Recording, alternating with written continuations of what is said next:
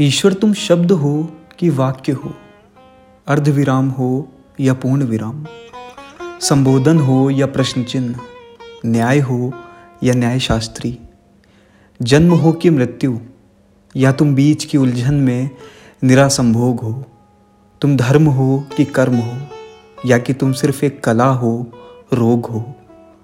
ईश्वर तुम फूलों जैसे हो या ओस जैसे, चलने में तुम कैसे हो? दो पैरों वाले, चार पैरों वाले या सिक्के जैसे। एक पुरानी कहानी में खड़े हो तुम तीन पैरों से। अच्छे नहीं लगते चार हाथ और तीन पैर। तुम चतुरानंद हो या पंचानंद, आखिर तुम्हारा कोई असली चेहरा तो होगा? हे ईश्वर, तुम गर्मी हो या जाड़ा, अंधेरा हो या उजाला, अन्न हो कि गोबर हो?